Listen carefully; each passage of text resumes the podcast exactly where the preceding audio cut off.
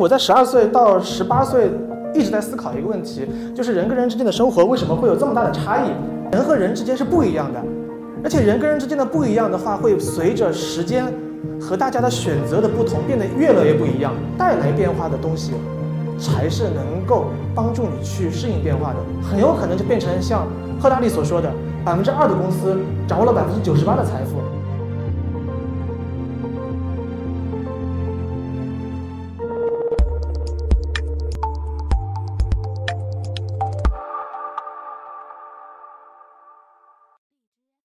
未来教育的概念，我们现在其实已经很能领会它的这个重要性，我们都能够感受到。那么未来教育具体的实践从哪里开始？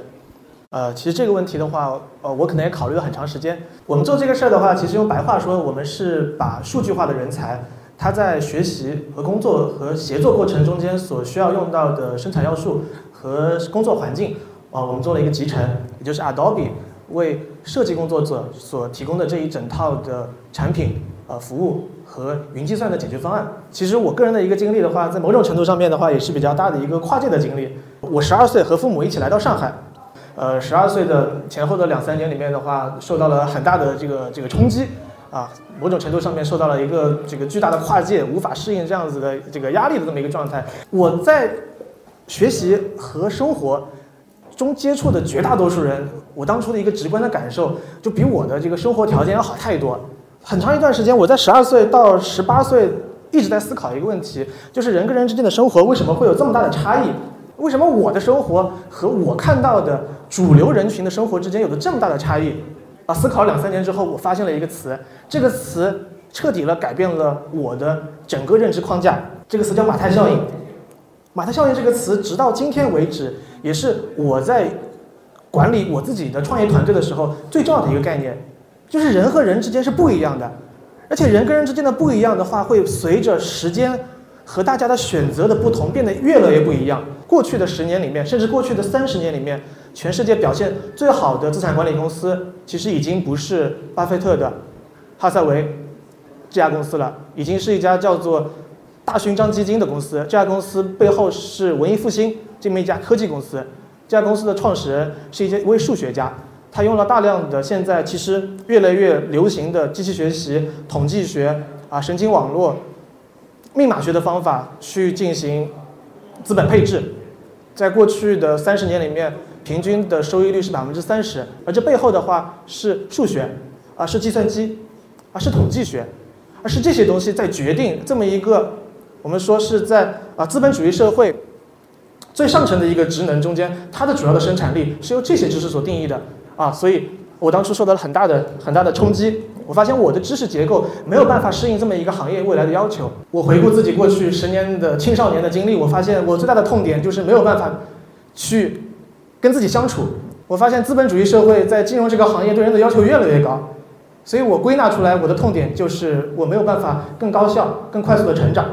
但是真正的教育，它可以各种形式产生，它可以在你的 iPod 里面，可以在你的 iPhone。啊，可以在你自己给自己看的书、给自己看的视频过程中间产生这些方式的话，过去都是无组织的、碎片化的、没有目标的、没有引导的、没有工具、没有平台，也没有这样的一个品牌、没有这样的一个产品在帮助大家去做些这些事情。但这么一件事情，跟我自己的关联怎么样变得越来越强？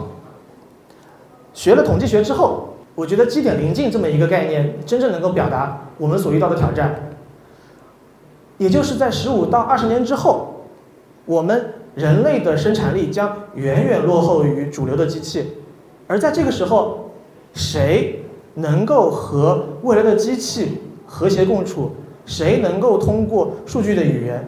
算法的语言、机器所能听懂的语言和机器去协作，从而释放人的价值？这件事情，我发现自己即便到了交大去读数学，我选了计算机的课，我选了编程的课，我选了人工智能的课，也没有人尝试去回答，甚至没有人提出这样的问题：就是我们为什么去学这些新的技术？我们为什么去学这些新的生产力工具？没有，没有理由，甚至大家没有追问。人工智能的技术纷繁复杂，涉及到了。数学、统计、计算机，甚至认知科学中间的大量的新知识，我发现我自己付出了十几个月、几十个月的努力之后，人工智能的速度仍然远远高于我能够努力的最大的速度。那么现在这么一个局面，其实不只是我个体的问题。我发现，在全球所有的主流媒体上，大家都在感叹，企业也已经感受到了人工智能的危机。这里面很少人会提到这是巨大的机会，更多的人都在谈这个巨大的困难。大家没有办法组织财力，没有办法组织人才，没有办法组织技术，没有办法把财力、技术和人才转化成有效的产品跟服务。这是我们无论在中国的企业，还是在全球最领先的五百强的企业共同面临的一个问题。这张表是麦肯锡在两个月之前画出来的，全球所有的行业里面，为人工智能去做好了准备，为人工智能在未来的投资预算中做好了准备的行业只有两个，只有金融这个行业有的尽可能多的钱。以及 IT，我们说通信这个行业，它有足够多的数据，而剩下的绝大多数的行业，无论在现在的战略还是未来的人才储备上，都没有做好准备。那这么一个局面，我发现和我个人的痛点之间的话，形成了一种强烈的共振。所以我就在思考，有没有可能在我自己的痛点中间，找到一个更高效率的方式去组织我所看到的资源？那么。在巨大的变化中间，有没有一个不变的东西，能够成为我们适应变化的一个出发点？创业三年以来，我最大的一个感受可能就是这句话：带来变化的东西，才是能够帮助你去适应变化的。而我们过去的教育，往往的话尝试去告诉我们一个年轻人，你应该掌握金融的技能，你应该掌握计算机的技能，你应该掌握心理学的技能。可是，所有的技能都是为了解决一类具体的问题，但是我们如何让每一个具体的技能背后那一个环境、背后那一个平台能够变得更好？而最后，我们发现最成功的产品，最后都是平台的模式。回到数据人才，过去许多人对算法工程师这个这么一个岗位有着很多的误解。也就是这个岗位很难招啊，这个岗位要求工资很高，这个岗位人很少，